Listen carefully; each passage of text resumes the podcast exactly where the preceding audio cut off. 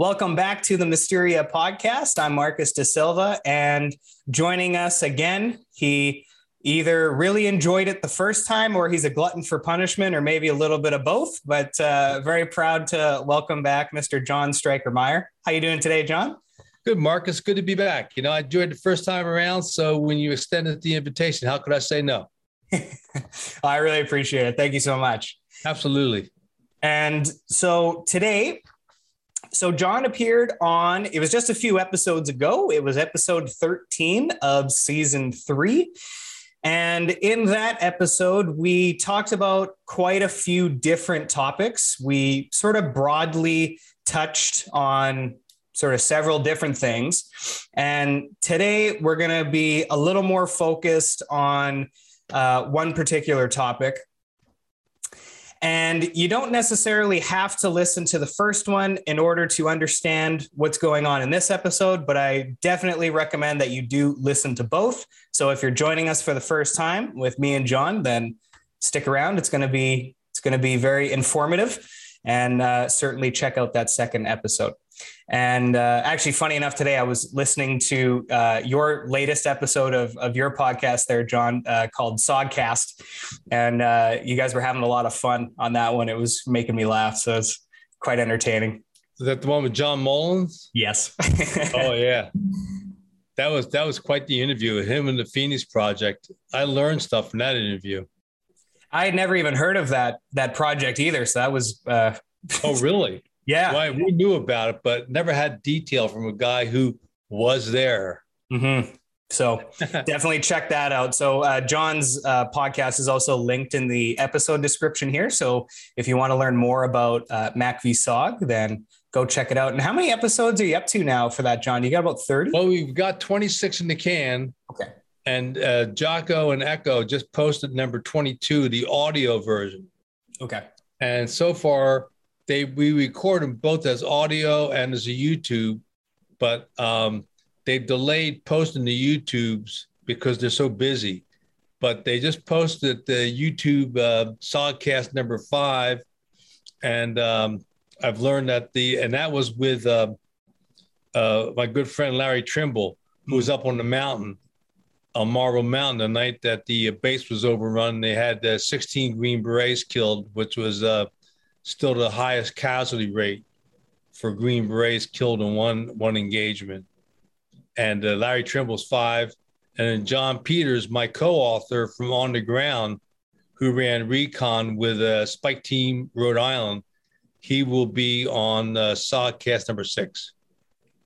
Fantastic. Yeah, I'm, I'm really looking. I haven't. I don't think I've actually seen any of the YouTube episodes, but I'm I'm caught up uh, at least on the audio one. So I'm looking forward, looking forward. yeah, because you're on the road or just doing pull-ups. You put them on for a couple hours while you're pulling up, right? That's right. And don't forget to introduce the Secret War to your audience. Yes. So, um, yeah, that's right. So, uh, John was the one zero, and I know with with these podcasts, and I know whenever I listen to John uh, Jocko's podcast and and John's podcast as well, the I don't know if it's maybe just the civilian mindset or something. But man, the acronyms and code names and nicknames, uh, geez, it gets gets a bit tough at times. But uh, John was the one zero of RT Idaho. Uh, one zero being team leader, and he fought in the secret war in Vietnam, uh, running reconnaissance missions across the fence in Laos and Cambodia and North Vietnam. And these were highly classified missions, super dangerous missions.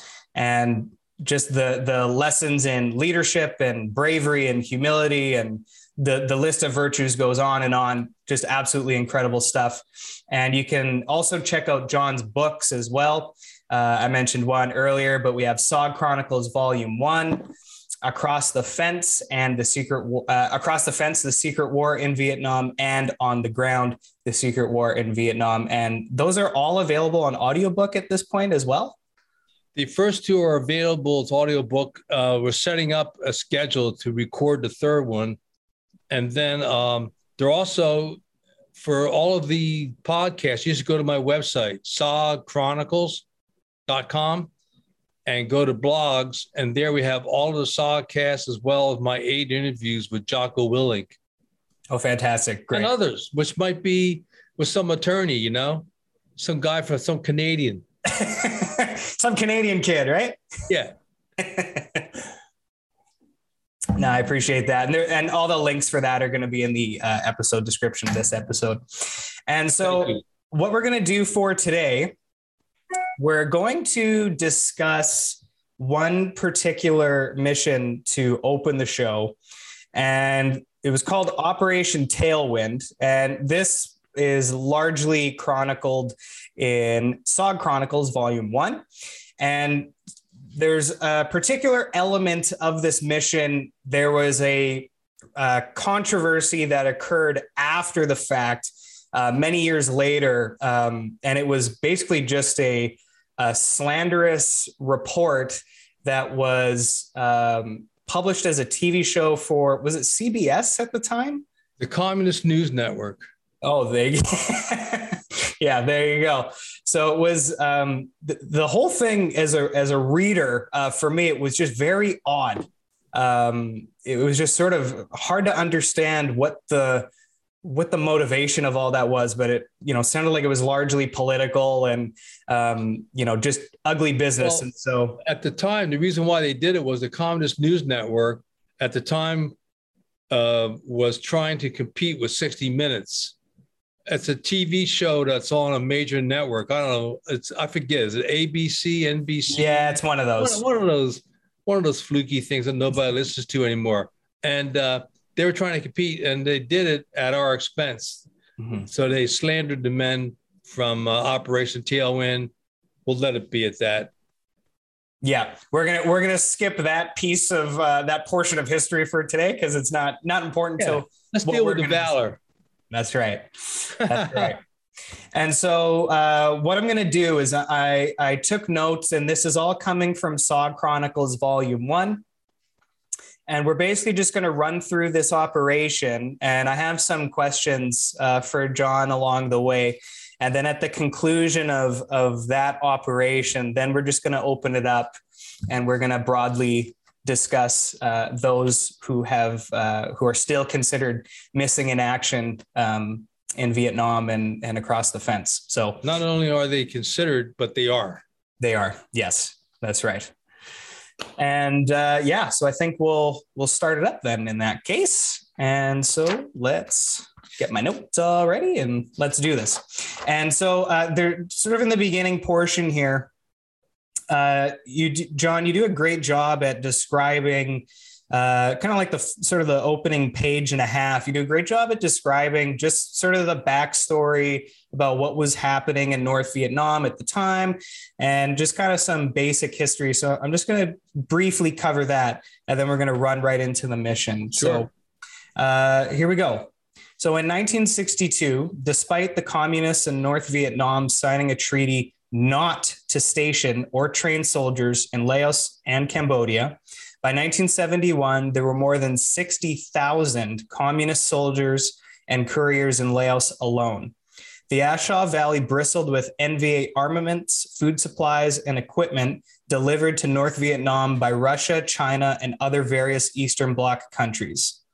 Captured enemy documents revealed that several infantry battalions and at least two anti aircraft artillery battalions were stationed in the valley. And so that's just a little bit of the backstory there. And so we're going to fast forward from 1962 to 18 February 1971. Two recon teams assigned to SOG Base of Operations in Da Nang Command and Control, CCN, were designated to run a diversionary mission along the A Shau Valley. Their mission tie down NVA enemy forces through the use of airstrikes while gathering any anti military intelligence uh, possible from enemy soldiers, the local Laotians forced into service with the NVA or through wiretaps. And so, very briefly, John, I just want to ask you. Um, so, you actually you're discussing this on your on the podcast I was listening to earlier. Um, but not everybody who was helping the NVA uh, was doing it of their own free will. And how did that work out? Well, as as is true with any communist uh, government, which look at the Ukraine, either you come with us or we'll kill you. That's today's example of communism at its raw, ugliest form. And uh, in Laos, the uh, North Vietnamese army came in, penetrated, uh, took over the countryside, and the indigenous people who lived there were forced to work with them. If they did, they would kill them. So they were working with the North Vietnamese army. Our secret war began in 64 or so by uh, the time this mission went down, it was year seven of the secret war. And I think this was uh, part of an operation Lam Son, where they had a uh, the uh, South Vietnamese were going to attempt to cut off the Ho Chi Minh Trail, and that operation, our two recon teams went in, RT Python, RT Intruder went in on opposite sides of the A Shau Valley, to as, as you described it, uh, for intel purposes to, to, distract the NVA, and uh, they ran into a world of into a world of shit on the ground and on their own accord. And you know what's sort of kind of the, the shocking simplicity of it is not only are we going, you know, as far as the communists are concerned, not only are you going to work for us, but if you don't, we're going to rape your women we're going to brutalize your your children we're going to kill you we're going to do whatever it takes to get you. It, you know it's not just it's not as simple as just you know oh you know come work for us. It's like no no no it's an extreme consequence yeah there are some outstanding books out there now uh, at the end of the show we can reference them a couple one in particular of a gal who wrote a book uh, called ground kisser who talks about her experience living in south vietnam before South Vietnam fell, and then how her village and her life and her family changed forever. And it's just an incredible, uh, emotional book. I wrote that one down. yeah. I'll be I'll be updating the reading list on on my website as well, so we'll be sure we have everything up to date there. All right. Um, yes. Okay. So uh, continuing on. So, just as John mentioned, uh, two SOG recon, uh, recon teams were assigned to this mission RT Intruder and RT Python. Due to the dangerous nature of this mission, additional Green Berets were assigned to RT Intruder, SFC Sammy Hernandez, and SFC Charles West Wesley. The 1 0, the team leader, Captain Ronald Doc Watson, the 1 1, which is the assistant team leader, Sergeant Allen Baby Jesus Lloyd, and one two radio operator Sergeant Raymond Robbie Robinson. And that actually says a lot that uh, the mission was so dangerous. You know, for SOG, it was so dangerous that they had to bring in additional guys as well. I mean, it's just just unbelievable. Uh, RT Python was led by 1 0 Captain Jim Butler, and they were inserted on the eastern side of the A Shau Valley. Uh, both teams were inserted without incident. And from the first episode that you were on, we we talk into a lot of the insertions that uh, you and RT Idaho went into. Uh, not so much without incident. And so was right. it was it surprising that both of these teams were inserted without any issue? Right, and you know, and that could be that could be for one of two reasons. A, the North Vietnamese army didn't want to engage our teams at the time because by 71 they had uh, over a battalion which would be more than 3000 men who were trained as sappers which in that time were the were the elite of the North Vietnamese army and their sole purpose in life was to find a SOG recon team track it down and kill the Americans but leave the indigenous troops alive for psychological impact on the Americans. And so um, it was a major factor. And so they could have had it. Or, and again, even in 71, there were times when, even back in our day in 68, 69, or 70, we got inserted in the targets occasionally. Sometimes um, like we, like you were talking about earlier, there there was a time when two or three days in a row we get shot out of targets in the morning and the afternoon, and you know you'd have an hour flight, boredom, and then sheer craziness of trying to get inserted, getting shot out, getting shot up. but in this case, they got in. Try and try again, right? Indeed. Jeez. So as RT uh, Python was being uh, heading into the uh, target, uh, RT Intruder with five green berets, and hopefully I pronounce this correctly, fry, uh, five brew Montagnard. Montagnard, yes, sir. There we go. We just call them yards. We called them yards. That's right. That's easier for me. There we go.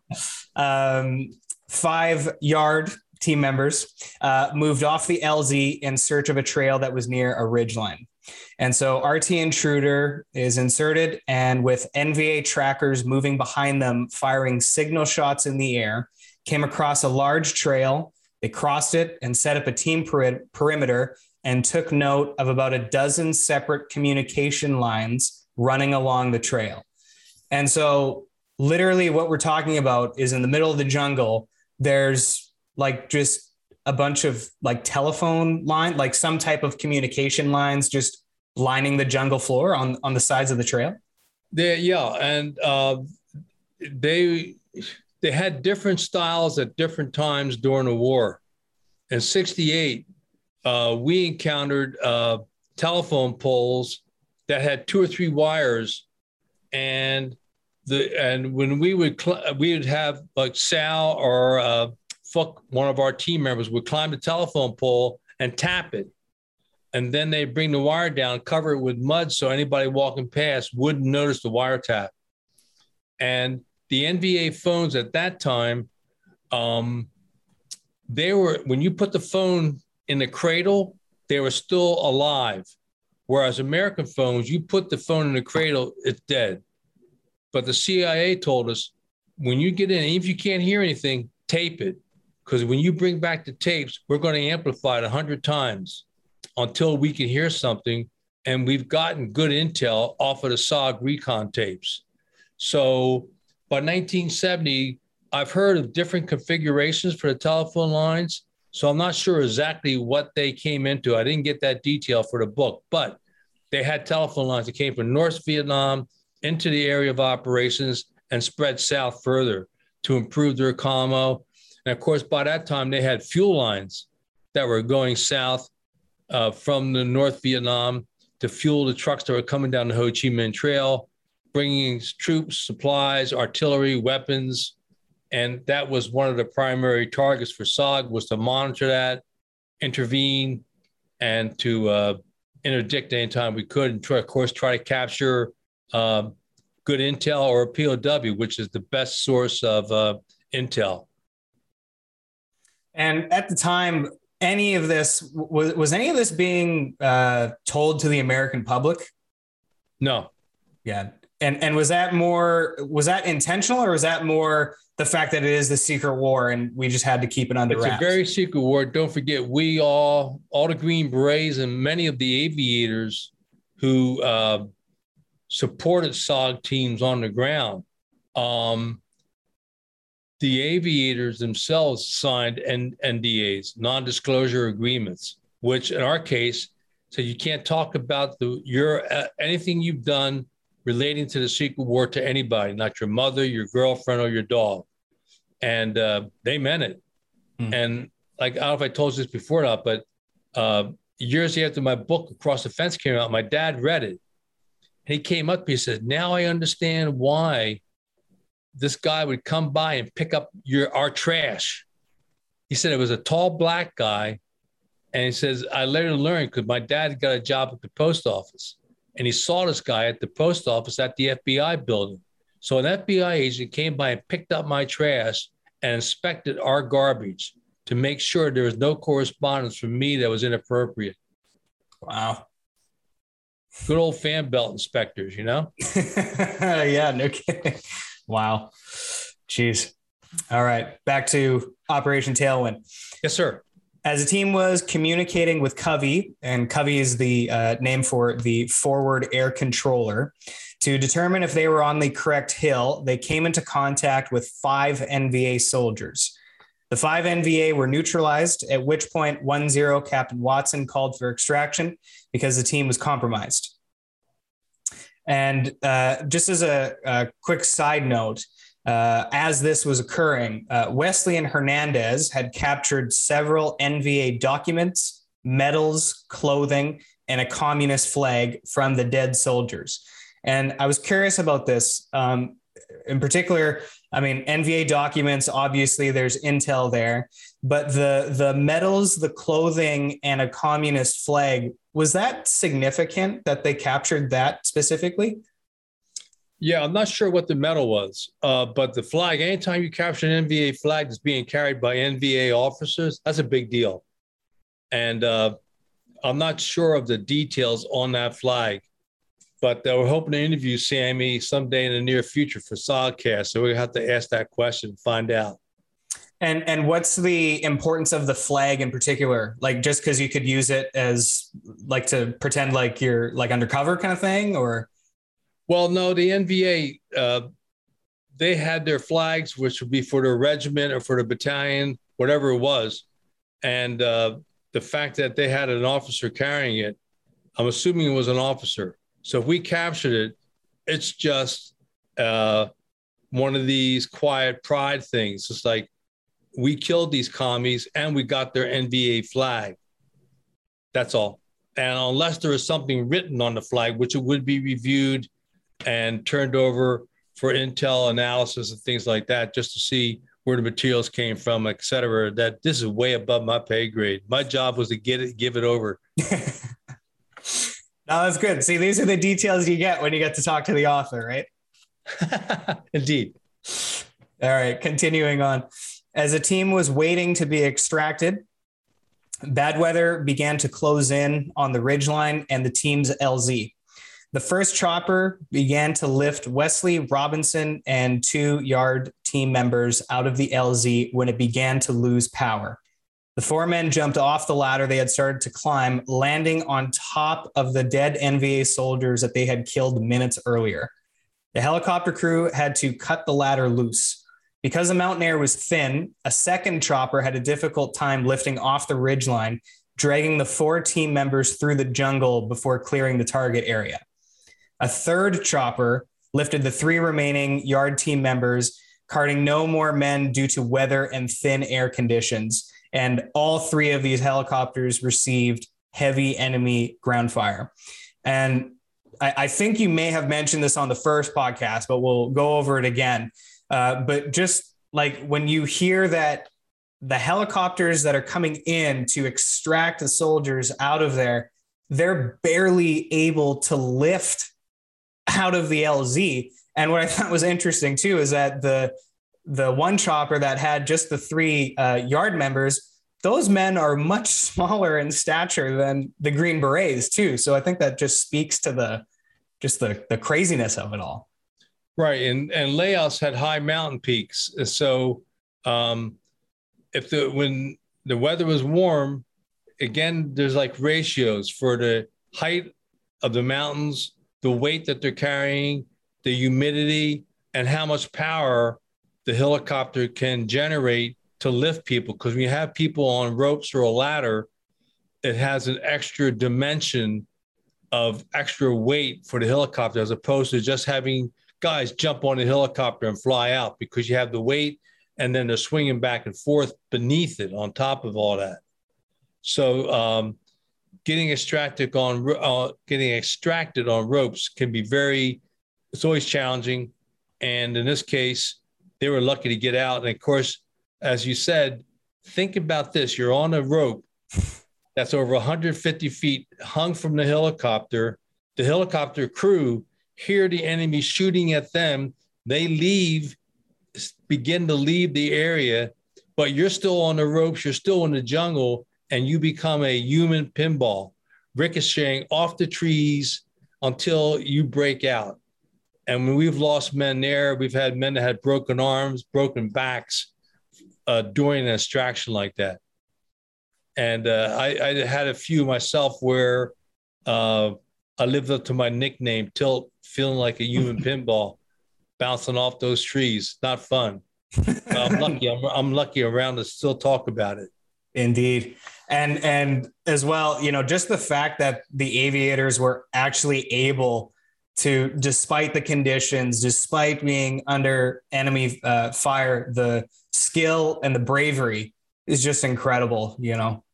Right. Clearly, and at that time, it was the 101st Airborne uh, Air Mobile. So we're not talking about some rinky dink. These guys had been assigned to SOG for over four years in running missions across the fence in the Laos.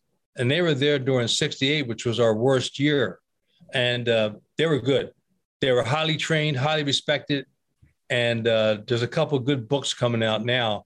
One just landed with the, the experiences of a door gunner in 68 with the 101st. Just great, great stuff. Wow. What do you do you know the name of that book? Just happen to know it. We saved SOG souls. It's by Roger Lockshear, who was a crew chief with the Black Angels. And uh, he was there from the end of 67 throughout 68. And he here's a classic example of the courage of these aviators. In his book, they're in the middle of a gun run. We have a recon team on the ground. The 101st Airborne is making a gun run with their gunships. He and his fellow door gunner, Scott, are hanging out the door shooting enemy soldiers. And Pat Watkins, the Covey, says, Hey, your helicopter's on fire. Your engine's burning. Do you realize that? And Roger looks out and he goes, Yep, the engine was burning. Did he fix the engine? No. He got back on the M60 and continued firing at the NVA until a helicopter crashed and knocked his ass unconscious. That's the kind of courage. So, this is the 101st Airborne that carried on that tradition in the 71. Yeah, just incredible. And oh, you yeah. do, and you document a lot of these stories in, in your books as well. So I'm excited to check. I like the name of that title, the name of that oh, book. Oh, yeah. That's fantastic. As darkness closed in, CWO2 George Berg returned to the LZ to pick up the three remaining Green Berets. Helicopter crew chief spec 4 Walter Dempsey and door gunner Gary Johnson lowered three Stabo extraction harness rigs attached to ropes that were more than 150 feet long to the trio on the ground. Did I get that right? Stabo? Yes, sir. Stabo lines were designed by special forces soldiers for jungle extraction and could keep a soldier connected to the line, even if the soldier was shot or knocked unconscious. And I know on the last episode we we talked about your uh, circumstance uh, falling out of your your line. yeah. Always exciting. Moving right along, sir. they hooked into the Stabo rig as Doc Watson signaled the chopper crew to lift out of the LZ. At this point, the helicopter was slammed with enemy gunfire. Hernandez, was approximately 30 to 40 feet off the ground when his Stabo rig snagged a tree branch, snapping the rope. He fell to the ground, knocking him unconscious. At that time, the NVA anti aircraft artillery slammed into the helicopter. The ill fated helicopter traveled approximately 600 feet before making an ugly U turn and flipped over, crashing into the side of a granite faced mountain bursting into flames while also slamming Doc Watson and baby Jesus Lloyd into the side of the cliff, killing them instantly. And yeah, just as you said, I mean, that's a, um, when you read that, that's, that's tough because you can kind of see things, you know, the weather's closing in, it's getting dark, NVA are closing in, and then it just, you know, it just goes from bad to worse. And it's just brutal. Absolutely. You, you described it perfectly. Miraculously, Hernandez survived the fall. Oh, when yeah. he when he regained consciousness, he heard NVA soldiers and trackers searching for the men of RT Intruder. He stealthily moved into the thick vegetation and hid. Under the cover of nightfall, Hernandez briefly emerged from his hiding place to slam his dislocated shoulder into a tree in order to pop it back into the joint. And in the book, you have a, a little uh, kind of firsthand account there, and he said that when he slammed when he slammed his shoulder into the tree, he he as he said he was seeing stars. yeah, can you imagine that? no. yeah, yeah. Sammy's quite he's quite the soldier. Absolutely. Yes, sir. under the cover of nightfall, Hernandez briefly. Oh yes, sorry. So uh, he pops his shoulder back in, then returns uh, back to his hiding place and basically just stays the night, uh, trying to hide from the NVA trackers. On the next day, on 19 February, RT and is it Habu? Yes. RT Habu, led by 1 0 SSG Danzer, was inserted into the target to recover the dead bodies, presuming that Hernandez had been killed in action. Other members on that mission included Cliff Newman, SSG James Woodham, medic, SFC Jimmy Horton, Sergeant, I hope I pronounce this correctly, Lemuel McLaughlin. Yes. And SFC Charles Wesley, who had been lifted out of the target the previous day. And Wesley volunteered for that mission. And again, I mean, he gets rescued the day before and volunteers, and yep, we're going right back in. Oh, yeah. Incredible. A stud. And this expanded uh, RT Habu team were on a bright light mission, which is the most deadly of all SOG assignments. And so, John, can you tell us then? So, why is a bright light mission considered to be the most dangerous? Yeah, it's they're the most. They were the most dangerous because they're designed uh, as in this case. There's a team in trouble, they're wounded or KIA, and so the uh, recon team's got to go back in. It's a bright light. So we always ran those missions heavy with ammo, hand grenades, one bottle of water, no food, and body bags, because you and you knew that you would make contact, and the idea was it, the hope would be to find the team that was in distress or to down pilots, because often a bright light mission would be for, for Air Force, Marine Corps, or Army uh, crew members who were shot down. And we had to go in to determine if they're alive or not, and if we could, to recover the bodies. So in this case, the bright light mission was to get our, anybody from RT intruder, survivors, and if there's no survivors, to attempt to bring out the bodies, as gruesome as that was. Yeah, indeed. Shortly after RT Habu had been inserted uh, with Green Beret SGM Billy Waugh, uh, he spotted a signal from Hernandez from the helicopter, um, who had silently crawled into an open area, which again, just ridiculous. And so they picked him up and they returned him to Phu Bai. Now, meanwhile, back at the target area, uh, Covey which was uh, in a, a, Cessna 02A twin engine light observation plane flown by Air Force First Lieutenant James Woodstock Hull with veteran recon man SFC Jose Fernandez in the right seat as Covey Rider, located the crash site and directed RT Habu towards it. And so this just again the the skill of these aviators is unbelievable and oh yeah you know, uh, uh, several, t- this is why like several times, Hull flew the Cessna near treetop level to spot the team so that Fernandez could provide them with accurate information as they moved through the thick jungle towards the crash site. Ridiculous. Oh, absolutely. I mean, those Covey pilots, the Air Force, um, it's a slow moving plane and they would get so low. I mean, of course, the closer you got to the treetops, the less chance the NVA had of shooting you out of the sky. Uh, when they got higher up, you know, then you're it's easy for the anti-aircraft because by 71, they had all of the Soviet Union and Chinese anti-aircraft weaponry, lock, stock, and barrel, everything from the 51 caliber machine guns to the um, uh, 23 Mike Mike 37 Mike Mike. I think it was like a 57. And then they had anti-aircraft. You remember the World War II movies when you see um, aircraft flying and there's black explosions in the air? Well, that's shrapnel. And the NVA had that there. So, and that was, we called it ACAC. And that was same thing as World War II. But you're flying, this would be in late 60s, early 70s, you know, 25 years after World War II and here's ACAC in the air to blow your helicopter, or in this case, an O2 Cessna out of the sky. Insane. Oh, yes, sir.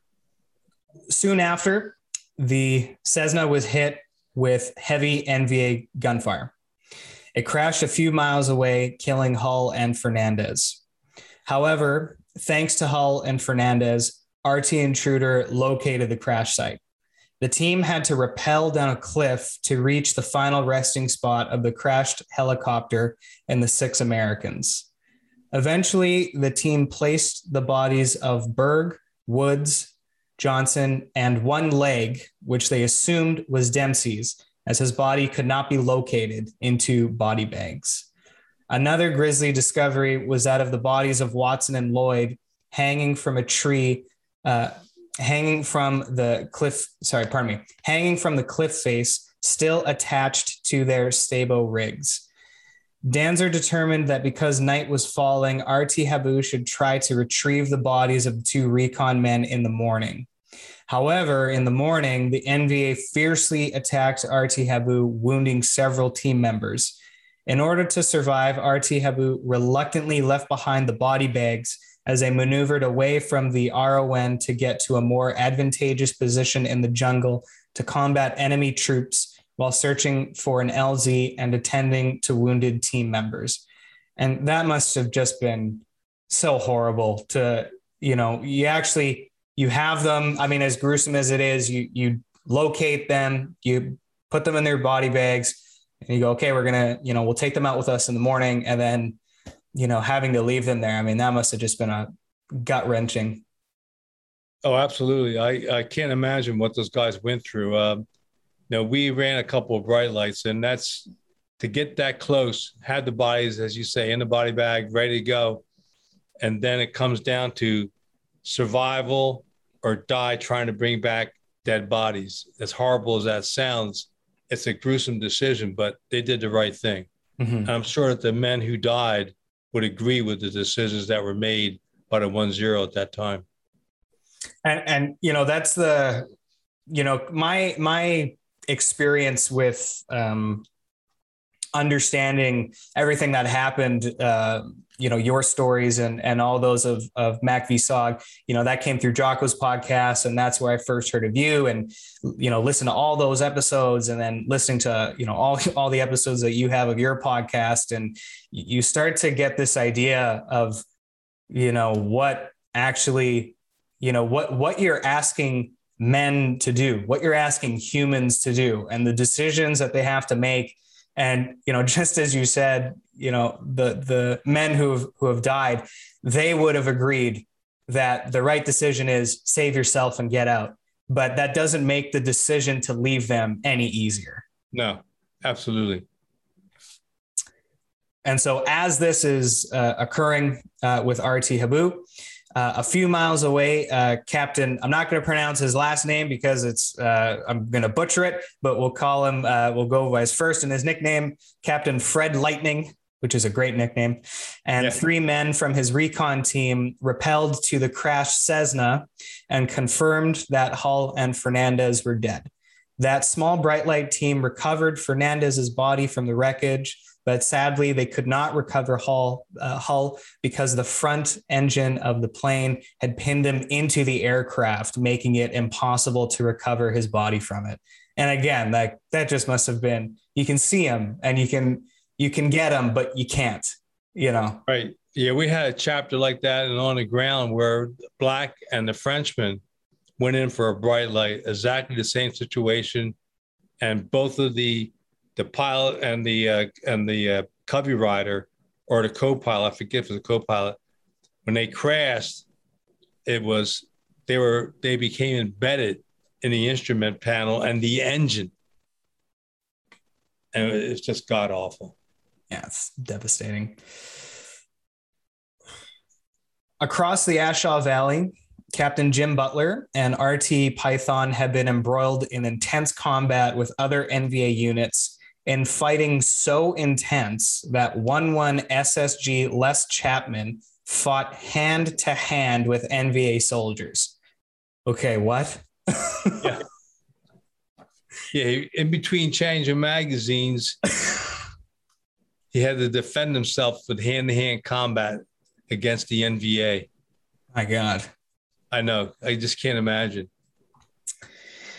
And at one point, when team members from RT Python and RT Habu were fighting for their collective lives, Covey made radio contact with Butler, offering to pull RT Python out first due to the intense nature and the ferocity of the NVA attack on that team. Butler declined and told Covey to extract RT Habu first. And again, I, I remember we opened the show, the first episode, with uh, I think I said it was my favorite leadership lesson, which is that the one zeros were always the first. Uh, pardon me, the one zeros were always the last ones to get on the helicopter for extraction. As the team leader, their feet are the last ones to touch the helicopter for extraction, and you see that bravery play out there. Um, you know, by basically just saying, yeah, we're in trouble. Yeah, no, it's fine. Go help the other guys. We got this. I mean, it's ridiculous. Yeah, just great valor. And then Jim Butler, sadly, we just buried Jim Butler last July at Arlington.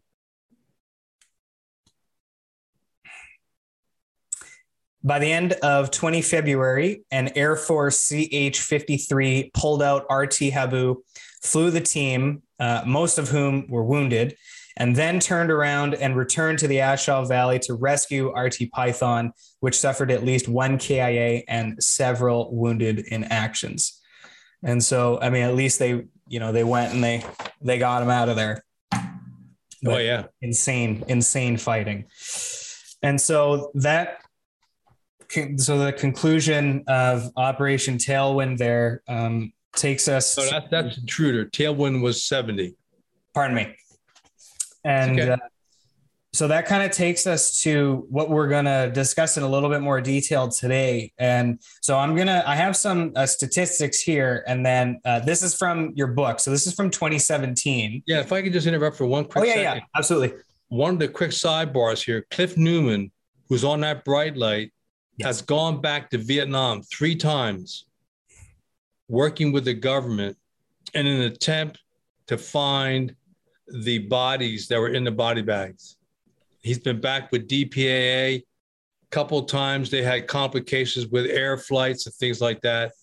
But Cliff has been back and they might be hopefully booking another uh, mission. But COVID knocked everything out of the box for 2021. But Cliff, and he's no he's no spring chicken anymore. I think Cliff's like 76, 77 years old. He's old, but he's ready to go if they call him and he's Still been going back to try to help DPA, which is the the, the DoD's Department of POW MIA uh, accounting agency, and they're the ones' primary responsibility to bring back uh, are missing. Yes, sir. And so the the statistics that I have here, uh, I, am pretty sure uh, you correct me. SOG Chronicles Volume One was 2017 published. Correct. Right before somebody got the Medal of Honor at the White House. That's but right. we won't get to that till later. yes, that's right. Uh, so uh, correct me if I'm, uh, you know, sure. if the figures are out of date here, but I'm just going to read the, the figures I have in front of me. And today, uh, as you mentioned, uh, those six Americans from RT Intruder and the four 101st Airborne Aviators are among the 1,611 service members and civilians who are still listed as missing in action from the Vietnam War. And this statistic shocked me. I mean, well, I mean, it's all shocking, but they're among uh, more than 83,000 U.S. service members who remain missing in action today collectively from World War II, Korea, and Vietnam. And people familiar with this overall POW slash MIA mission concede that approximately 51,000 of those service members are listed as missing over deep ocean water. So that would be, you know, Navy personnel and Air Force aviators who sadly will never be able to be recovered. And, and Marine Corps aviators too.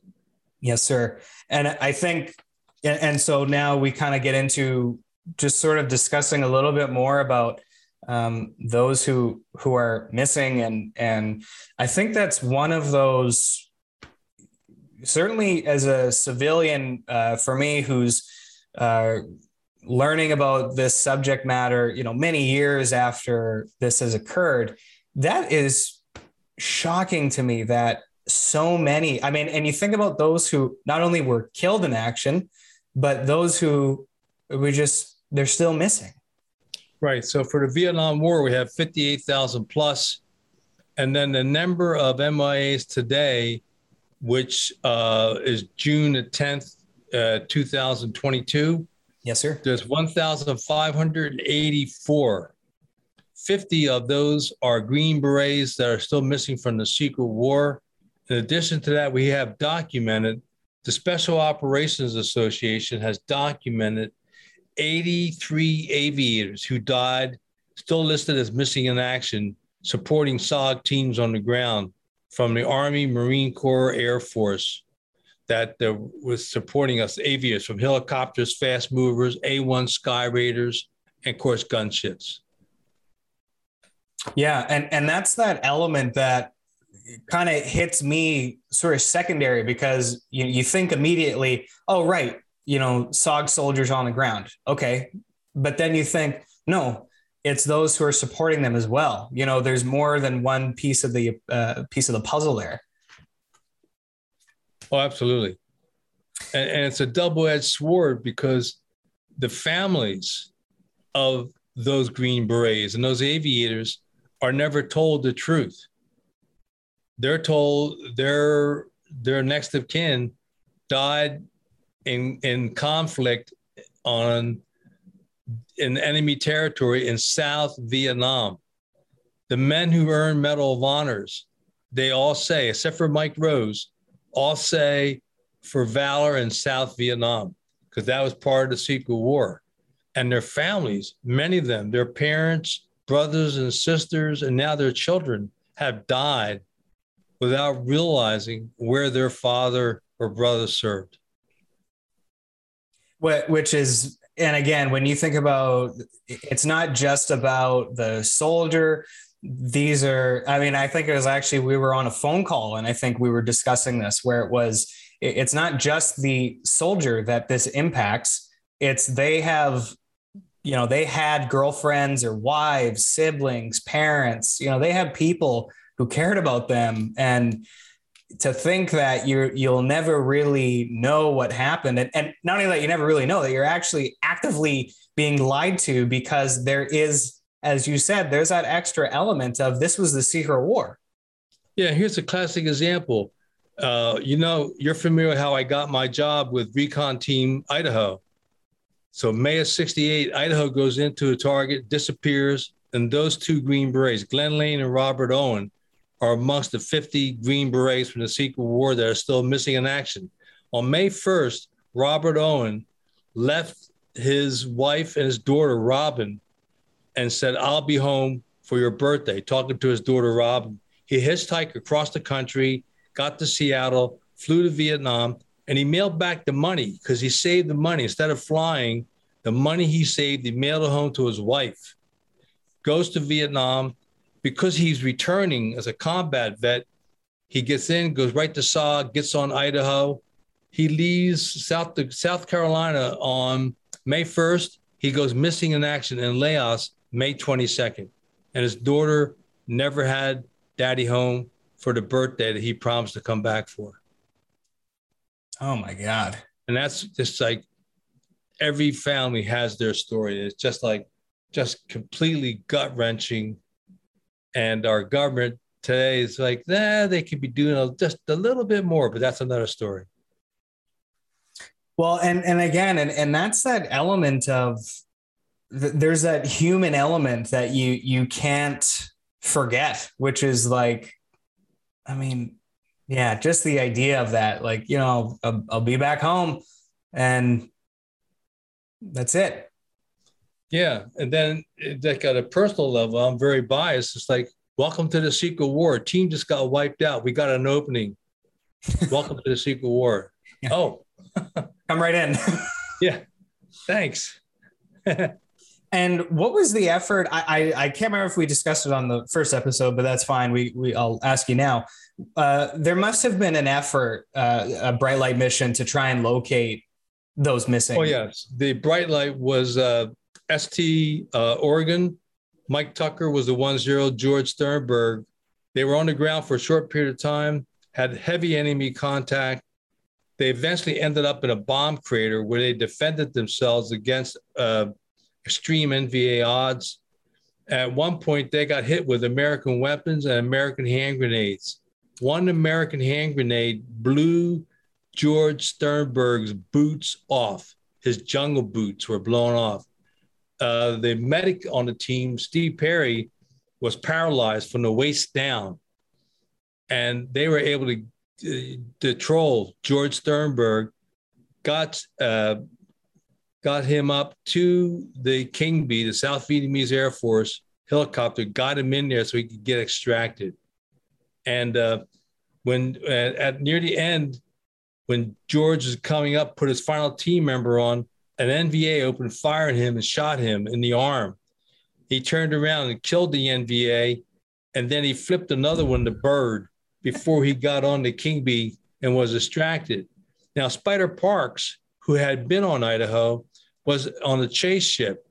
And when they got extracted, there was no team okay. So Spider went in by himself. He was on the ground looking for the team didn't see anything. He's under heavy enemy fire. He jumps on the king bees. When they're getting extracted, he's sitting in the door firing his weapon.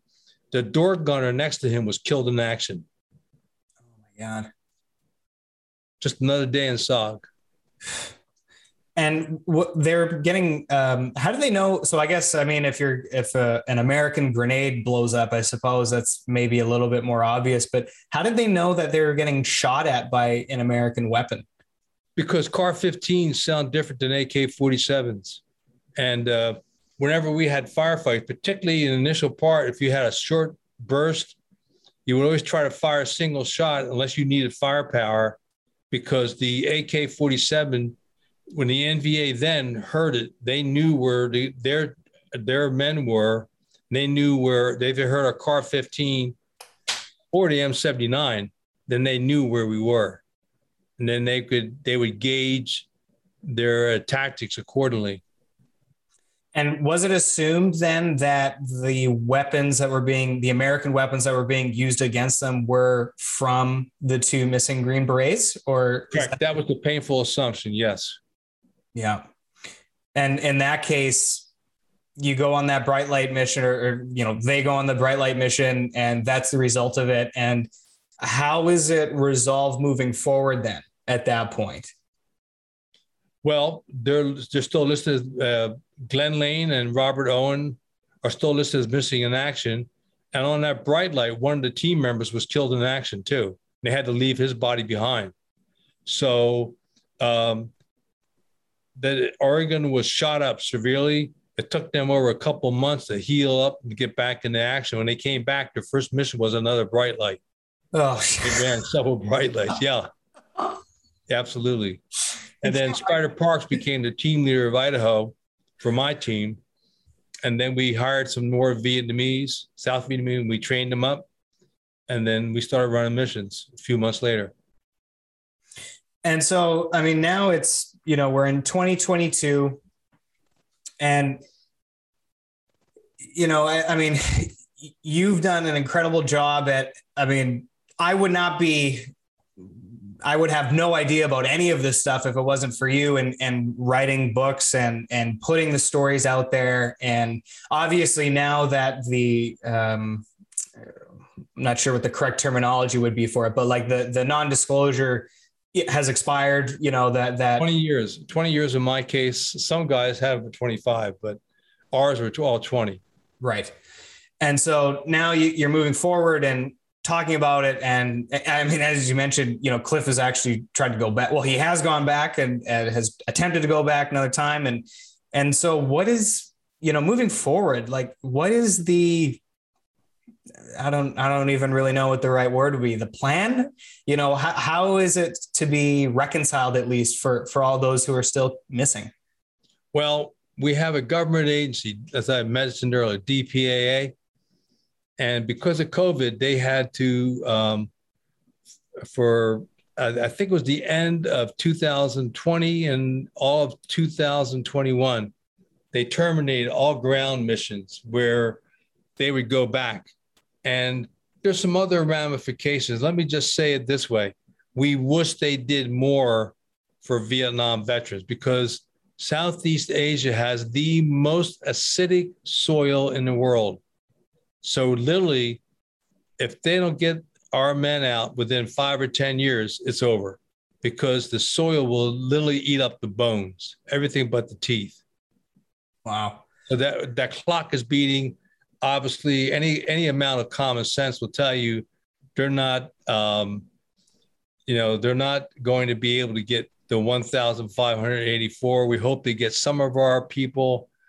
And then uh, on a political posture, they have now going back for World War II in Korea, they go to mass burials and they recover remains and they're building up a uh, portfolio of cases that they've done from World War II in Korea because they're easier and they get a lot of publicity, they get a bigger budget, the bureaucracy grows, but the top priority is supposed to be Vietnam. They give it lip service, not the dedication. And there's a lot of other things that we could get into someday with a investigative report or a good attorney on hand. It's really um, it's very discouraging. They're not doing what they could. Any Vietnam vet with half a brain would realize it and be very disappointed in our government's conduct today. Well, and uh, the frustration of that. Oh yeah. You know, how do you how do you sort of reconcile that like internally because you know, obviously you do so much to put the word out and to discuss these things and I mean, and and I don't know if it's maybe because I'm Canadian. You know, we we don't hear anything about this stuff. You know, for me to learn about this, I have to go out of my way in order to find resources and podcasts and whatever it may be. But how does that even? How does that sort of reconcile itself with, with the fact that it, it doesn't, doesn't get talked about? And, and, and you know, we carry it in our gut. I mean, in my case, I'm just a I'm just a, a, a poor reporter, happy to be married with a family, and we don't have the resources that it would require. And I'll show you a classic example of DPAA ineptitude. Jim Shorten Jones was one of our teams out of Kontum. He ran a bright light and, a, a, an F4 had crashed, an Air Force F4 crashed. When it came in, it hit a hilltop, a second hilltop, and it crashed and came to rest on the third hill.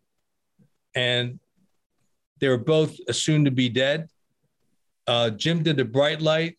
He got to the second hill, and what they discovered was the F4 had gone through an enemy bivouac area and killed dozens of soldiers and civilian personnel as it was crashing. Oh my God. So Jim gets run out. The NVA come at him with full force. He gets distracted on strings. He becomes a doctor. He also, in his spare time, became an Air Force uh, pararescue. And Jim, and this is on SOGCast number, uh, I think in the SOGCast number three or two, is Jim Shorten Jones, where he goes back on his own dime he spent $35,000 of his own money to go back to Southeast Asia, to Cambodia, got a team, gets back to the site where the F 4 crashed. He was then met and run off by uniformed uh, bandits. They, they told him to leave or die. Jim and his guys were outgunned. They had to leave some years later, DPAA came to Jim. He worked with them. He went over with DPAA, stayed two extra weeks, literally helping them to go through the soil, dig the soil. And they had the sifters, mm-hmm. and they're looking for any clue. And one of the things that they were focusing on was Hill 2, because they were coming up with all these bones. What they didn't realize, they were enemy bones. Jim goes, No, the jet crashed on Hill 3. So they're working. They couldn't find anything. They did get some clues that validated the crash site as being that of the two men that Jim was searching for. DPAA says, Hey, we're going to go back. We'll call you when we're going back. Thanks for helping us. And we know you went on. He's the only man I know that spent his own money go back. Well, he got a phone call last year. Hey, we're just back from Cambodia. We went in to that site, but we weren't able to recover anything. Oh, I'm sorry, we forgot to call you. Yeah, DPA did not call him after he was out there twice on his own to help them. So that's the kind of people we're dealing with at DPAA. And, I mean, I don't know. Maybe it's a bit of a cynical question, but did they actually? Did they actually go? Like they actually went and? Oh yeah, they went. They were there. They they were in. They went to the crash site, and again, they they, as far as we can tell now, maybe they had some success because they're they're known to lie or to not give people the accurate story or they'll give you a limited detail, but the golden nugget of the truth is three or four paragraphs and and offices away where you may not ever find out what the truth is. But they did go back and they went without Jim. And they never called him. That's the kind of people we're dealing with here. That's our government. So I'm a little bit bitter about it, but um, Jim is a cool guy. He said he'd go back if they need him to go back. And that's and that's just as a one zero. He didn't even know these two guys. These were Air Force men that died supporting his mission. Oh no, they died on another mission. And Jim's mission was to go in and recover. He right. barely got out alive. So moving on, sir. Yeah. Yeah, well, and, and, unfortunately, you know that seems to be. I mean, you can kind of name name an agency, or, or I mean, there's documentary after documentary on different government agencies of different governments, and once the once the bureaucracy reaches a certain level, it's just wheels spin, but no ground gets made up. You know, and that's yeah. The bureaucracy becomes more concerned about growing and feeding the bureaucracy than what its mission is. Right. And the DPAA is the epitomization of that. They can kiss my ass. Tell me how you really feel, John. well, I'm increasingly bitter because of things that happened in the last two weeks, but I can't talk about it yet because right now it's on a confidential basis. Yeah, and I mean, and and again, and that's the, I think that's the the side of of warfare that I I don't know if it I mean I think intriguing I think is the right word but it, it's also not because it's one of those things that you don't immediately suspect. It's just you you unravel the story and you can talk about all the missions and you can talk about the bravery and and which certainly there's no shortage of but then you realize that oh you know there's actually this you know, really just kind of tragic element to it. And at the very least, you know, if I, you know, it, hopefully it doesn't sound insensitive, but at the very least, thankfully, the stories can be told and the stories can be shared and, and the experiences uh, and the bravery that those men uh, displayed can at least, you know, that legacy can live on, but it certainly doesn't make it a, a easier pill to swallow. Right. And and you know, today you hear it time and again. Leave no man or today man or woman service member behind. Look at what they did for Jessica. I can't think of her last name right now, but there was a great effort to recover her. And the SEALs went in and they had a multi-agency that went in and they finally got her out. It was a hell of an operation. They did, they did good work.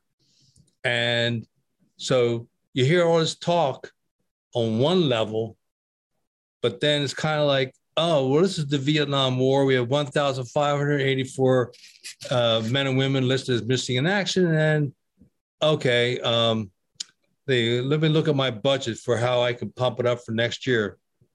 and it's just uh, I'm, like I said, I'm bitter, and uh, it's it's uh, it's you don't think about it because like in my case, you sign up. Hey, we're the tip of the spear for in 1968. The Green Berets doing secret missions across the fence behind enemy lines. That is the cat's meow. You don't think about getting killed, and if you do get killed, think about your family either being lied to or not given the truth by your government, and your mother and father die without ever knowing the truth. Mm-hmm. Yeah, and that's yeah, and, and that's the that element of it, and that's yeah, it's it's heartbreaking to say the least. Well, you know, like we talked about in Across the Fence. I mean, we had our first interview with you and I, and when I was upside down, I passed out. I really saw my life flash before my eyes. I was pissed because they said I died. I saw the front page of our local newspaper. It said local boy dies in Vietnam. I go, no, I died in Laos. Yeah. so I was too, but in that case, I didn't want my mom and dad to know that I died from passing out. That's right. So silver lining in that case, I suppose. Yeah, it's not very heroic at all. Goodness. And the on the podcast that you were on on your episode today that I was listening to, uh, kind of trying to connect this, but what I'm curious about is, uh, and I, I did you I can't I'm trying to remember uh, Walter Cronkite. I you refer to Uncle Walt. Oh. Was that the yeah?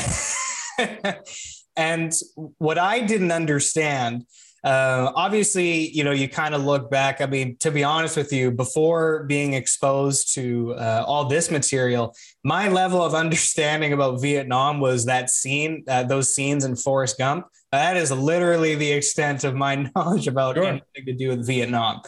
And you can kind of look back and, and you realize that obviously there was very strong anti-war movements and politically it was just this hot button topic, and it was just a, a train wreck from start to finish. What I didn't understand, and from listening to your episode, was that the what was being told to the public was that the Americans are were losing the war. This is not going well. But in actuality, it sounded as though it was going pretty well. And I'm I you can correct me, but the the phrase that you guys were talking about, which kind of made me it kind of made me giggle, but is also kind of heartbreaking because you understand the the political element of it, which is that the U.S. hasn't the U.S. wins battles, but we haven't won a war since World War II. And I thought that was such an interesting little phrase uh, that you guys were discussing. Right. And again, what you're talking about was the, the key critical moment of Walter Cronkite was after the Tet Offensive. The Tet Offensive was uh, at the end of January of 68, and it was announced that the North Vietnamese are going to have a Tet, which is their holiday. There'd be no combat. So everybody can go eat, drink, and be merry as a Tet truce. Well, of course, the communists, being the lion bastards they are, it was an obvious lie. But they rallied their Viet Cong, and North Vietnamese attacked, had launched major attacks, I think as many as 38 cities across South Vietnam, including Hue and Saigon.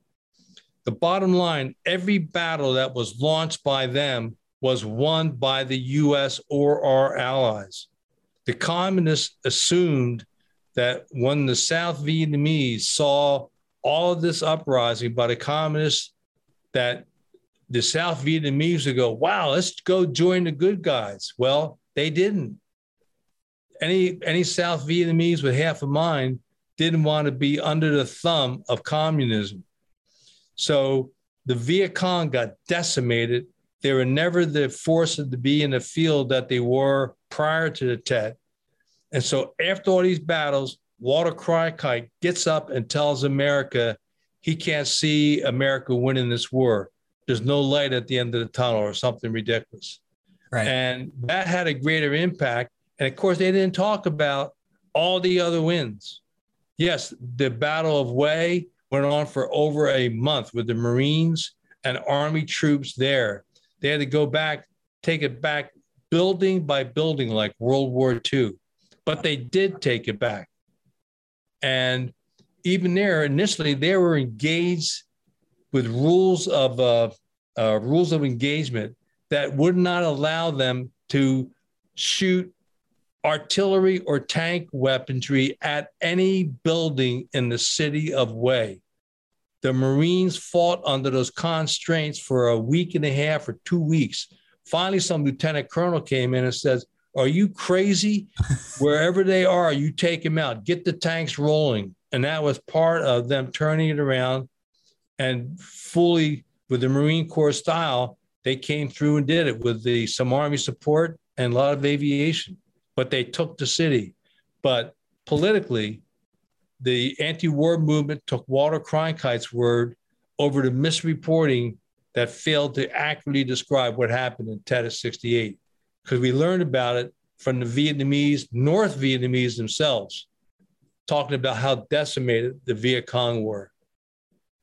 And so again, like just as a just as a young reader trying to understand that, that makes no sense to me. Like, why? And again, it doesn't sound like it's, um, you know, like any uh, problem that go- goes to a mass scale. You know the the the problem or, or highlighting the problems within a problem generally is quite simple but it can be complex because the bigger it gets you know just the web grows and you know then it just interconnects in all these different ways which makes it a little bit more challenging. So i can imagine that you know it, it's it's not just as simple as a one answer kind of thing. But for somebody who was fighting in the in the secret war and was living at that time, you were around at the time. Um, what was the motivation for that type of misinformation? Was it really just having to do with some type of political ramifications, or, or like what was kind of give us like well, a remember this is by 68 right. so the united states had had a presence in vietnam and uh, a major presence so by by 68 we had more than 500,000 Americans in South Vietnam. So by 69, we peaked. The top number, I think, was 546,000 Americans wow. were assigned to South Vietnam. Now, keep in mind, one out of 10 were involved in combat. The rest were support, cooks, but truck drivers just going up and down the road would always get ambushed and anybody could get mortared. So anybody was there you know, it was a combat zone. You knew you were in a war zone. And um, so by 68, there had been over five years of a very antagonistic relationship between the media and particularly the uh, the daily briefings they had in Saigon, and they were very big on body counts. Like uh, Westmoreland thought that they could, through the war of attrition, wipe out enough of the communists so that they would have to give up the war. Well, that wasn't going to happen. They had bodies, they would conscript people, and send them south. And China and Russia provided them all the, you know, billions of dollars of equipment, anti-aircraft, and uh, ammunition, whatever they took. So, anyways, that that was the part of the war going on. So by '68, there was this very antagonistic perspective. So when somebody like Walter Cronkite goes, "Hey, we're losing this war. There's no light at the end of the tunnel," it's like, oh my god. So everybody believes him, and then of course the anti-war movement picked up on it, and people forget that the anti-war movement had its share of communists in it also. Yeah. And there was a groundswell of support throughout America. There's surveys. The uh, Fox Nation just did a five-part package on Vietnam, and in it they included surveys taken of the Americans, not in the cities and not in the not in the anti-war movements. There was still a support for the effort against the communists in South Vietnam as late as 1970. But people don't hear about that because it doesn't get reported. And Ken Burns sure didn't bother to report it in any of his stuff. What's so so right now I'm uh, along with uh, this style of of podcast uh, where I, you know I have a guest on and we talk about whatever it is that we're going to talk about. Uh, I'm doing a, a, secondary uh, I guess you can call it a secondary series, uh, a partner series, however you want to describe it. But uh, talking about mythology, and it's just something that I'm interested in, and it's just kind of a, it's just sort of an interesting thing that I'm doing, and and I'm recording and, and doing stuff like that. And through the process of researching, you know, and I'm very interested in Greek mythology in particular. Those guys are pretty smart, and uh, I think the storytelling is very interesting, and and so I'm very drawn to that. And what I've been realizing and and kind of one of the things or maybe not realizing because i think realizing insinuates that i understand what's happening. I think i understand like 10% i think as a good student you know what i mean? It's 90% ignorance and 10% knowledge. Right. But, but you're hungry to learn more at least. That's right. And what i find so fascinating and it's it's eerie in a way is that today in 2022 we got technology up the yin yang. We have uh, we're connected in a way well i'll be careful with this and this is kind of where i'm getting to is that we're connected in a way that has un- unprecedented certainly. I think that's fair to say. But tying it back to what we're specifically talking about the same issues that we're dealing with today as far as misinformation and uh, feeding a, a propaganda war and how if you're trying to move a society in a particular direction there is sort of a formula that you can follow that's been tried from the ancient greeks to the romans all the i mean you can you can find this happening this pattern of human behavior occurring over and over and over again. And what's so ridiculous to tie it to our conversation is that in the age of basically just newspaper, radio, and television, you know, early television for, for the 60s and the 70s, that an influencer, right, to use a modern day term, that an influencer like Walter Cronkite could go on a major network where tens of millions of people watch that show, which is, I think, today in the age of streaming and you know network television really isn't as popular as it was back then. Tens of millions of people are listening to the opinions that are being uh, purported as being fact. And I think that's the key there. And just as you described it as well, the fact that the anti war movement was actually being funneled and promoted by communism, by communists, is you might as well call it a, a Russian troll farm generating memes today.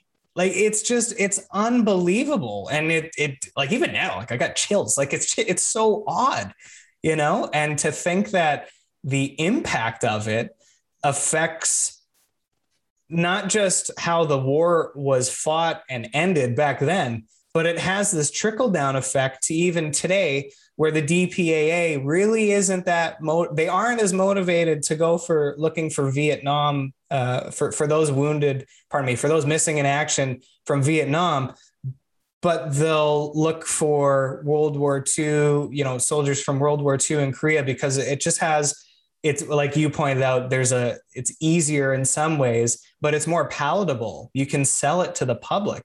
It's just man, it just makes your head spin. Oh yeah, I, I agree, and it's really disappointing.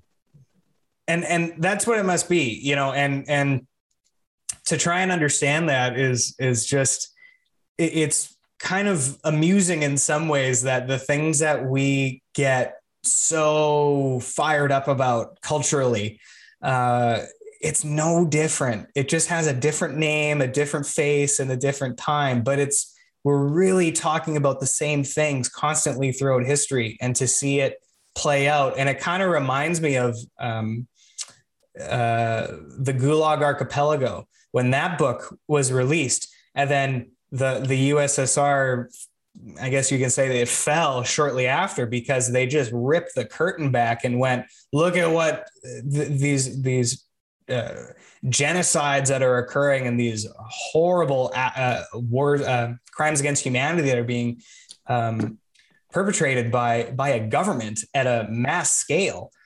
It, it's just it just never really changes, you know. It wasn't accurately reported in the beginning. I mean, no, and the other thing is, I mean, the Soviet Union has infiltrated our government from the day it was founded in 1917. They've been in our government, in other parts of our country, and they're much more sophisticated now. 50 years ago, they were rude. You have students of democratic society mm-hmm. that were just rude and go, yeah, man, you know, we're up against the system here. Come fight with us. We're up against the system. We're up against the man. Yeah, all right. You're an idiot. And you look like you got, you're under the influence of some communist or socialist somewhere. So go, go patter, take a patter, leave us alone. but they became more sophisticated and they're, they're still out there today, anything they can to hurt our country. And you know, there's there's good books that are coming out now, finally, talking about some of this impact, and uh, it's really scary. I, I will mention one book. I'm I'm fairly certain it's on the reading list on on my website right now. I have about 50 books that I have 50 or 60 I have to update. I have this thing where I just buy books like a maniac, uh, which is, you know, we'll just add to the student debt, right? We'll just keep. Have you been hanging out with my wife a little bit? just rack it up, rack it up, yeah, rack yeah. the books up. But uh, there's a, uh, just very briefly, there's a book.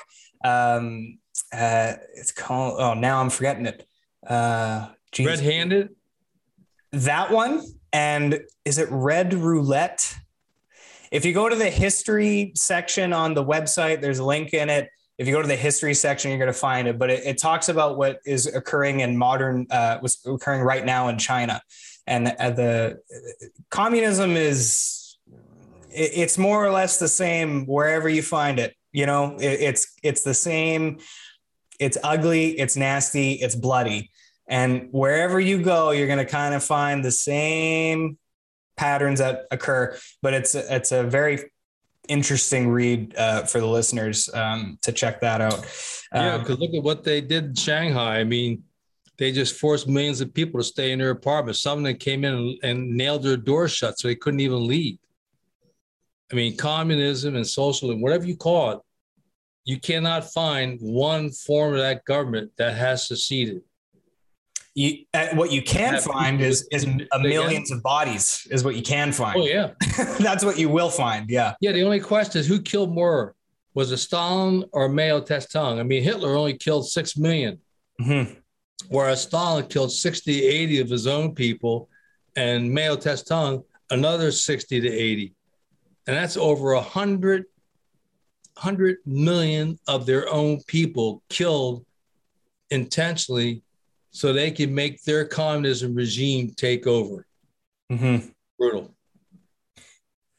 And so I think, uh, speaking of uh, horrible, horrible, horrible things, I think we'll we'll switch gears and we'll we'll end it on a little bit of a well, th- not a little bit. We'll end it on a, a much happier note, I think.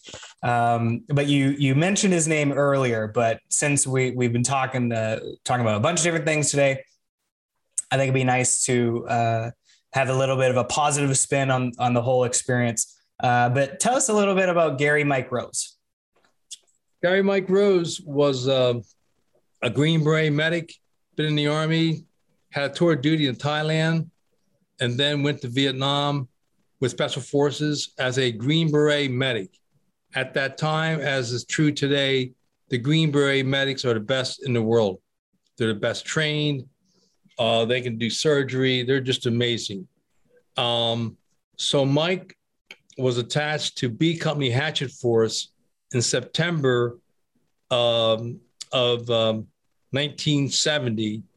They were operating out of Kontum, which was uh, CCC, Command and Control Central, at that time, and um, earlier it had been FOB two.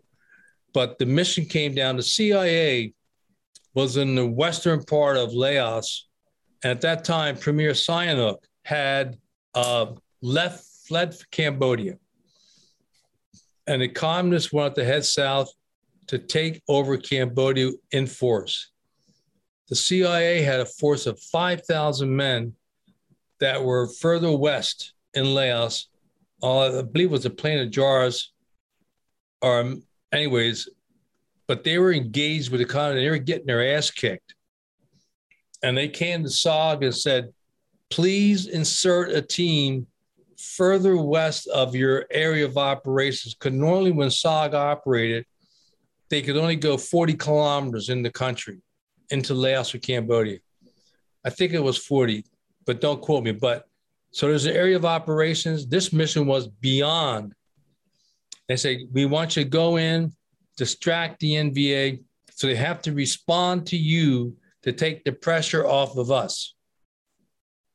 So um, the commander assigned that mission to Captain Gene McCarley, and uh, they went in with um, 16 Green Berets and 120 indigenous Montagnards that were in B Company of the Hatchet Force of Kontum.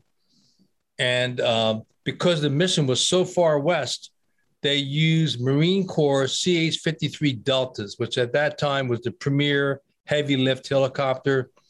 Long story short, they went out, they got inserted. Water getting inserted, they came under enemy fire. Now, normally for my recon team, if we take enemy fire on a surgeon, we're out of there. On this mission, the helicopters went in and everybody got out and went on the mission. The only people who didn't get out were indigenous troops who were wounded.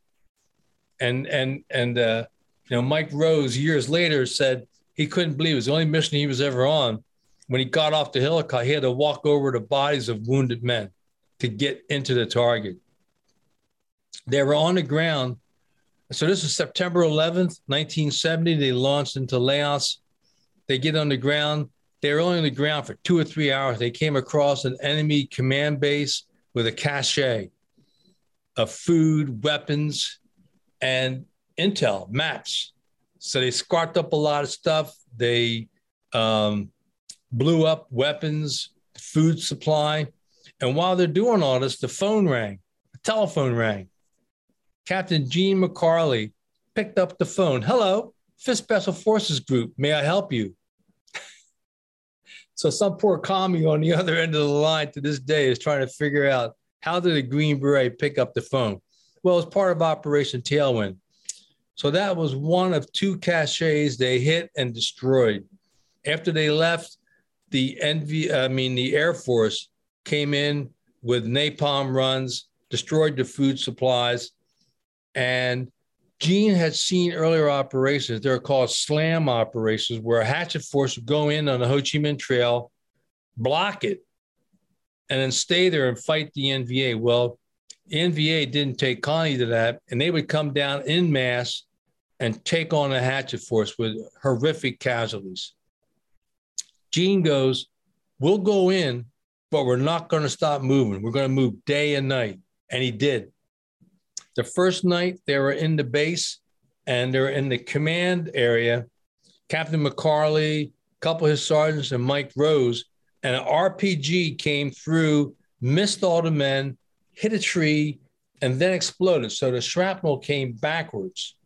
It wounded Gary and Mike Rose in the foot, and it gave him a, a wound in the hand. To this day, his hand is disfigured. He can do he can't do some movements with it because of the shrapnel from that. Several of the men were seriously injured, and um, um, Mike went ahead, bandaged his foot, bandaged his hand, and then went to work as a medic. He was the only medic there. And they moved day and night, day and night. Um, they had extreme good air cover. At night, they had Spectre gunships, the C 130s, and um, they were successful because they took the, the pressure off of the CIA operation. And the NVA, by day four, uh, came at them with a vengeance. And uh, on day three, they found another enemy cache, maps, intel. And um, by that time, uh, uh, one of the indig had died, but the other severe, seriously wounded, they still carried him. And Mike Rose had to use his CAR 15 as a crutch when they moved throughout this mission. And then Uh, we could talk more about the extraction later, but that's essentially the mission they were on day and night in constant contact virtually. And they got through it at the end. Uh, the 16 green, there were over 32 Purple Hearts handed out alone on that mission. Mike was given the Distinguished Service Cross shortly thereafter, and then he uh, was awarded the Medal of Honor at the White House October 23rd, 2017, by President Trump. And quite rightly. Mm-hmm.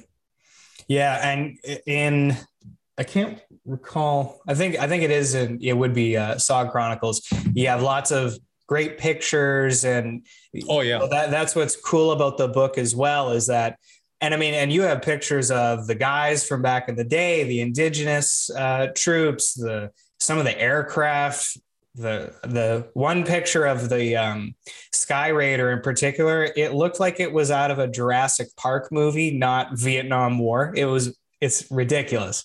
So oh, it's yeah. just unreal. Some of the, um, I mean, there's so much, and and of course, there's uh, actually it's on the back cover. There's a, a nice little write up and, and picture of uh, uh, of uh, Gary getting the receiving the Medal of Honor from President Trump is very cool. Absolutely, you know, and on the last day, I mean, um, they were planning to go for another day at least, and on day three, they attempted to evacuate the wounded because Mike had been treating the seriously wounded as well, because more than fifty percent of the indigenous troops were wounded along with the Green Berets who were wounded from the ongoing firefights and shrapnel, everything else. Plus, uh, Mike was wounded himself. But um, so they were attempting to uh, extract. So CH 53 Delta comes in. When Mike was lifting up the first wounded, the helicopter got hammered with anti aircraft fire, lifted off, and went and crashed. Did a crash landing. So they that was scratched and they came back the next day attempting again. But at this point, Covey told Gene McCarley, the team leader, hey, the weather's coming in and I'm at 5,000 feet or 6,000 feet. I can see several hundred and more NVA all heading your direction. And the, with the, the bad weather comes, we have to get you out before the weather comes, or you're not going to get out. You're going to get overrun. So it went from that they came in with, uh, I think it was two or three CH 53 Delta, Marine Corps. The first helicopter came in and took out 50 of the men. Second helicopter came in, this time with more gunfire, but they leave, getting again 50, another 50 or so out. So now they're down to the last 36 to 40 men, all the intel, the maps, etc. And when this helicopter comes in, uh, at one point, before the third helicopter came in, the NVA almost overran the team. A SPAD pilot by the name of Tom Stump did this heroic run, somehow broke through the clouds, found the team, and did two or three gun runs that wiped out hundreds of NVA that were attempting to overrun the team. There was another wave that came in. They hit him with uh, CS gas, tear gas. Hmm. And so that made them disoriented. The third helicopter comes in, it lands, they load up, and Mike Rose and Gene McCarley and I think Bernie Bright were the last three men to get on the helicopter, and the NVA were coming out of the tear gas, but they were they were still disoriented. So they didn't throw any hand grenade, but they were shooting, and they were and our guys were literally blowing them back into the tear gas or into the jungle when it got extracted, as it's lifting off, somebody goes to Mike and says, The door gunner's been shot in the neck. Mike looks over and the blood is pumping out of his neck. Mike goes over as the helicopter is lifting off under intense enemy fire. He goes over and saves this young Marine's life. And at some point, the Marine's getting close to going into shock, and Mike goes, Look, damn it, if you're going to die, you would have been dead a long time ago. You're going to live, settle down.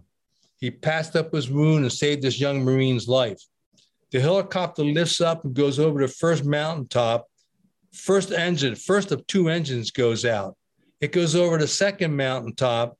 The second engine goes out. And the pilot never had any training for a loaded CH 53 Delta to do auto rotation with a full load of men, equipment, intelligence, and weapons. So, bottom line, and then he, he put out a Mayday message Mayday, Mayday, I've lost my engines. And uh, so he kept thinking, well, somebody would come up and say, hey, you know, go to this mountaintop or go here. But nobody said anything. He said again, Mayday, I'm looking for an LZ. He could nobody said a word because Covey was on had to return to base for fuel. And so bottom line, the, the pilot is auto rotating down. He comes in, he sees a small riverbed, and it's on like a little bit of hill leading up to it, and there's some sand. So he goes in and auto rotates in. When they rotate in, auto rotation is when the engines are gone, the movement of the blades allow the helicopter to descend at a rate of speed instead of crashing and just falling out of the sky. It can be a jarring experience. So when it crash lands and this auto rotation, G. McCarley and Mike Rose are expelled from the helicopter. The impact was so severe that G. McCarley crushed his teeth. It took him two years to replace the teeth that were crushed that day on that mission. So they get out and everybody survived. Another CH 53 Delta comes in and they picked up everybody, went back to base, and they had a party. Survival, the, the, the survivors. And like I said, there were 30, 32 uh, Purple Hearts handed out to the uh, 16 Green Berets on that mission. I just like how that story ends. And then they had a party. Yeah. oh my God. yeah, they invited him back the next day. The aviators, everybody who participated, except for the SPAD pilots. Somehow the word didn't get out to the SPADs, but uh, the A1s. But the other Marines were there, and they had a. There was quite a night. My God. Jeez. Just yeah, so that was one of the most successful missions in the eight-year history of SOG. Yeah. Because of all the intel they got, the fact they took the pressure off the CIA, mm-hmm. and um, um, oh, they got a picture of Ho Chi Minh. At the picture on the front page, there's two men from the mission. They got a picture of Ho Chi Minh that was taken from one of those uh, headquarter areas that they overran and took the supplies and intel maps and stuff from. It's wow. a great story. I'm biased. I, I we love it. that's that's a pretty good story. it's not just you. that's something. Oh my oh, yeah. God. Just another dance song. That's it. oh my goodness. Well, I don't think we can I don't think we can top that. So uh so I think that's that's a good place. I, I kind of lost track of time there. We've been going for uh, quite a oh, while. Yeah. Don't forget, Mike Rose, uh, he is on SOGCast number 10. Great. So if you go to Spotify or Apple Podcast, the audio is up, and uh, hopefully within the next month or two months, the uh, YouTube will be posted. So far, we've got uh, 22 that have been posted for audio. We have five YouTubes that have been posted for SOGCast, and uh, the sixth one's been edited. Should be posted any day now. Yeah, you got to tell Echo to get on it, huh? I don't tell Echo anything because he's Jocko. And Jocko, uh, to his credit, Jocko Willink Productions has paid for all the SOGCast. They pay for the equipment I have, the microphones, the cameras. When we travel, he pays for all the flight costs and hotels and meals. And um, it's it's been a very uh, amazing relationship working with Jocko and Echo. Yeah, and and I got to tell you as well, you know the the impact. What's so fascinating about stories, stories of any kind, is that they have the ability to impact people you may not suspect. And so, for a, a kid who was uh, in university in England at the time, and then moves back to Vancouver, uh, you know, I've these stories really have made an impact on me and and certainly in my own life and for the, my own ambitions to pull the the lessons from these stories so that they can help me in my endeavors that have nothing to do with the military in any way and yet it's so applicable. Uh, there's something really special about that. And so I, I can't thank you enough for coming on here and talking to me and being able to share this with my audience and definitely the the outreach that Jocko has on his show and, Oh, yeah. your show as well. You know, In you- fact, you know, June 5th was the uh, three year anniversary of him doing my first interview with Jocko. The Jocko podcast, number 180. And I think uh, we've got over 790,000 views on that one alone. That's awesome. Uh, hard to I know. believe that's three years. Jocko said that the audio has more, more greater listenership. Oh, it'll have a lot more. people. Yeah. I don't know anything about this. Whatever Jocko or you say, okay, fine. I just do my job, get them up there and get them posted. You just show up and look pretty. That's right. That's right. Yeah. Somebody's got to look beautiful out there. Oh, that's great. Well, thank you so much, John. It's always a pleasure speaking with you, and um, I'm, I'm sure I'll I'll rope you into a third episode at some point. So I'm looking We'll forward. to bouncing back like a bad check. there you go. That's right. Thank you so much, John. Have a great night. All right. Till next time. God bless.